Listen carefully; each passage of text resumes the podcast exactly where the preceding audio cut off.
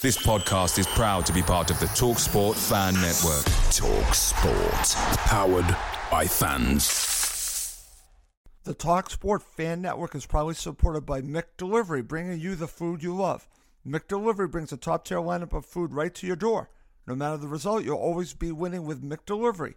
Order now on the McDonald's app. You can also get rewards points delivered too, so that ordering today means some tasty rewards for tomorrow. Only via app at participating restaurants 18 plus. Rewards registration required. Points only on menu items. Delivery fee and terms apply. See McDonald's.com. The Talksport Fan Network is proudly teaming up with three for Mental Health Awareness Week this year. Beyond the pitch, beyond the results, we're here to connect fans, getting them to embrace the highs and lows of supporting your club because we're not just fans, we're a team. With two in three football fans having struggled with their mental health, we understand that life off the pitch can present its own challenges. That's why we're committed to ensuring you have the tools to stay connected with your friends and fellow supporters. Take a moment to connect with your mates. A simple text or an open conversation can make a world of difference. And if they don't respond right away, don't hesitate to follow up. Let's all take a moment to talk more than football.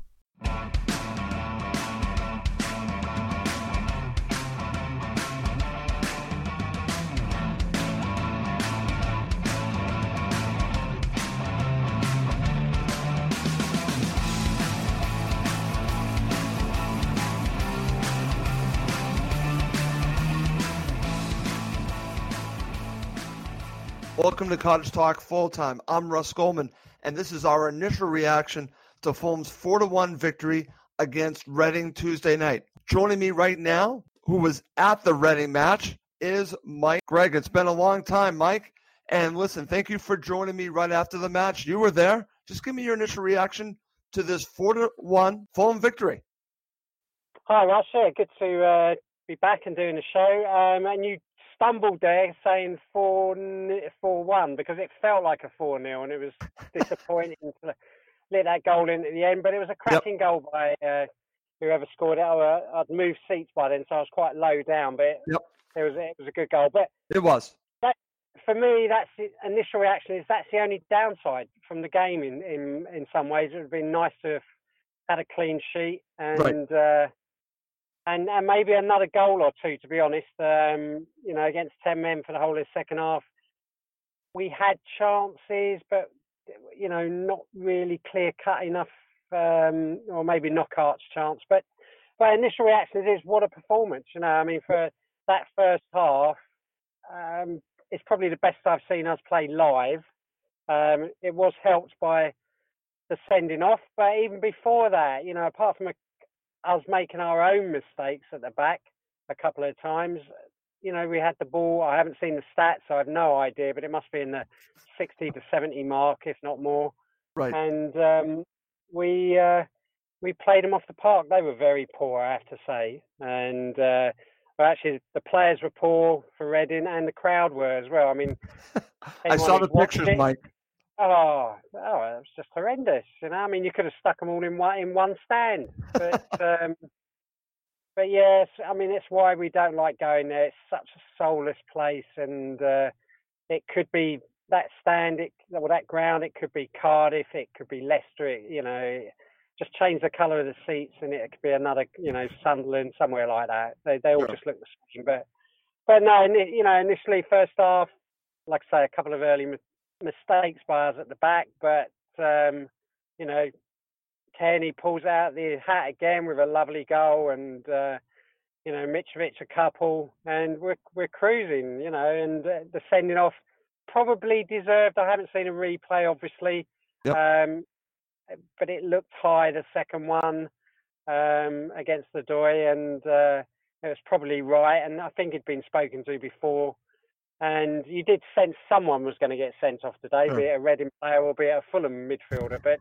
uh, given who we had playing. But um, no, it was uh, a really, really good performance. Second half, we we took our foot off the gas a bit more. Reading were obviously playing with a bit more pride, trying to get something out of it, and you know, Knockaert had a chance. You know, Mitrovic had a a couple of sort of half chances across the goal. Uh, Cairney's goal after a hard work. I think it was Mitrovic and Johansen who closed down the, their defenders and goalkeeper yep. for him to just lob the ball into the net. Um, and then maybe the substitutions made us a bit disjointed and uh, we couldn't really capitalise and get maybe another couple of goals in the bank. But uh, you know, probably one of the most enjoyable Reading away games I've been to, that's for sure. And uh, you've been to some yeah, very, very upsetting ones. I'll leave it at that, Mike. I know that you've we've talked after some of these Reading matches, so I'm glad that you got to see a very good performance. And let me ask you this, because I'm glad that you talked about the sending off by Jonathan Swift, and uh, I would just recommend everyone watching that back. I I think it's warranted the second one. It actually reminded me a little bit of what happened to Dennis Odoi. It's interesting that Dennis Odoi is involved and what happened in the uh, championship final, Mike. That it actually reminded me a little bit of that. So he gets yeah, sent I mean, off, and the match changes. Yeah, you, I can see what you're saying there. Actually, about the way it was in the in the air. But uh, yeah, I'll watch the replay later or tomorrow. And uh, but to be honest, I read Reading players weren't complaining too much, right. and, and he he ran ran straight off, and uh, so yeah, I mean it was deserved, and you know his first one was deserved as well. Absolutely, Mike. And let me ask you because again, it's easy to point to the sending off by Swift, but I want to focus on the first goal by Cairney because this is a continuation of the last match. I actually think that's a bigger turning point than, believe it or not, the sending off. I, I know that sounds strange to say because I think even with the sending off, I think Fulham go on to the victory. What are your thoughts about that being?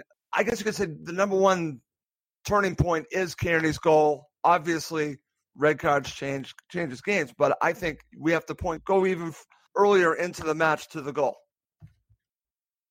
Uh, yeah, I, I, understand where you're coming from there because we, we don't score enough early goals, right. and, we've seen and we've seen that you know we have a lot of pressure and and we don't score, and you know games have ended up recently being tight, ended up being draws, but you know to have the pressure we were having, the way we were playing, and then to get the goal, um, you know, sets us up, and and you know we get the second one not long afterwards as well. So uh, yeah, I mean it, you know, we're being dominant. We're on top of these right. teams, and um, and we and we made and we made it pay this time, and and, and took the lead, and with you know with that that beautiful goal from uh, from Cairney. Yeah, absolutely, Mike, and and it's funny. It's interesting watching this because listen, uh, I've seen Fulham on the other side of this. We've actually seen it at Reading, and uh, it's you know I, I'm not going to apologize for enjoying a match that the other team's down to ten men but how did you think they managed it? Because again, obviously they get two more goals in the first half, and then what happened in the second half? Do you think they managed it well once Jonathan Swift went off? Yeah, yeah, certainly in the first half, we uh, you know we kept the players wide. Knockaert specifically was staying almost on the touchline, and and we were making that extra man count. We didn't do it as much in the second half, and you know they I think they changed their formation slightly and uh, and pressed us a bit more. And um, but certainly in the first half, second half we were like I say not as good. Um, you know, we made a couple of silly passes. Arter and Morton were probably the most uh, guilty of that at times. Um, but on the on the flip side, both of them made some beautiful crossfield uh, passes as well, as did Ream too, especially right. to Knockaert and and Reed as well, who I think had a fairly quiet game. You know, he was involved without doing anything spectacular, um, but he was receiving a lot of balls out wide as well. Mike, I, I want to ask you this. I know this, again, we're talking about a four to one victory, but I talked about this in the very last show in the post match. I'm talking about the cohesion really starting to gel between Mawson and Ream. I know Fulham are are up a man at this point. But do you notice this as well? Not just in this match, but also leading up to this? Because uh, again, I'm glad that you talked about some of the passes, but I want to talk about their partnership. I, I think it's starting really to stand out. Well, yeah, I mean, it's. Um, I, will tell you what's slightly different as well. Um, I've not been able to see the last couple of games live because I was in America and I right. was, uh, you know, away on Friday as well. But uh, I've watched the, the replays, and what we've started to do, and I mentioned it on, on Twitter the other day, was, you know, is there a touch of the Hodgson handbrake on the way we've been playing up until the last couple of games, and we've suddenly sort of started playing the ball, the passes between Ream and Mawson, maybe another 15, 20 yards forward. Right. Um, instead of right on our 18, 20 yard line, if you like, um, or 20 yards out, I should say. Um, we're more like, you know, 30, 35 yards, and we're in the middle of the, our half, and we're playing it much more forward. And, and it was interesting watching the game from behind the goal and quite high up today. Um, I got to see our sort of pattern of play a bit more. And yes, Ream and Mawson uh, have got a really good sort of understanding. I was impressed. Things that impressed me today was the talking. You could see Mawson Great. at the back and the front so Mawson was doing an awful lot of pointing, talking, shouting. But at the other end, Mitrovic as well was, um, you know, we all know he's almost like an un, the unwritten captain Sure. in some ways. But he's the one who's who's cajole, cajoling and and praising, also criticising players. But you know, he, as long as he can see what's happening, you know, there's a player who's on two goals. He's, he's the main goal scorer. Um, yes, he gets frustrated when he doesn't receive it, but then on the other hand, when someone tries something, he'll be the first to go and praise them as well. Sure. So uh, there were times in that first half, where, you know, they're attacking the far end, and it was it was as good as watching um, Jokanovic team, just in little spells. Right. You know, we're not. I can see where you're, where you're coming from on that. yeah, it was just the flu, how fluid it was, how quick it was. Um, maybe just a, the, maybe not quite as direct at times. We, you know, we we get we are being criticised and we are commenting on the fact that we're playing sideways a lot, and we are.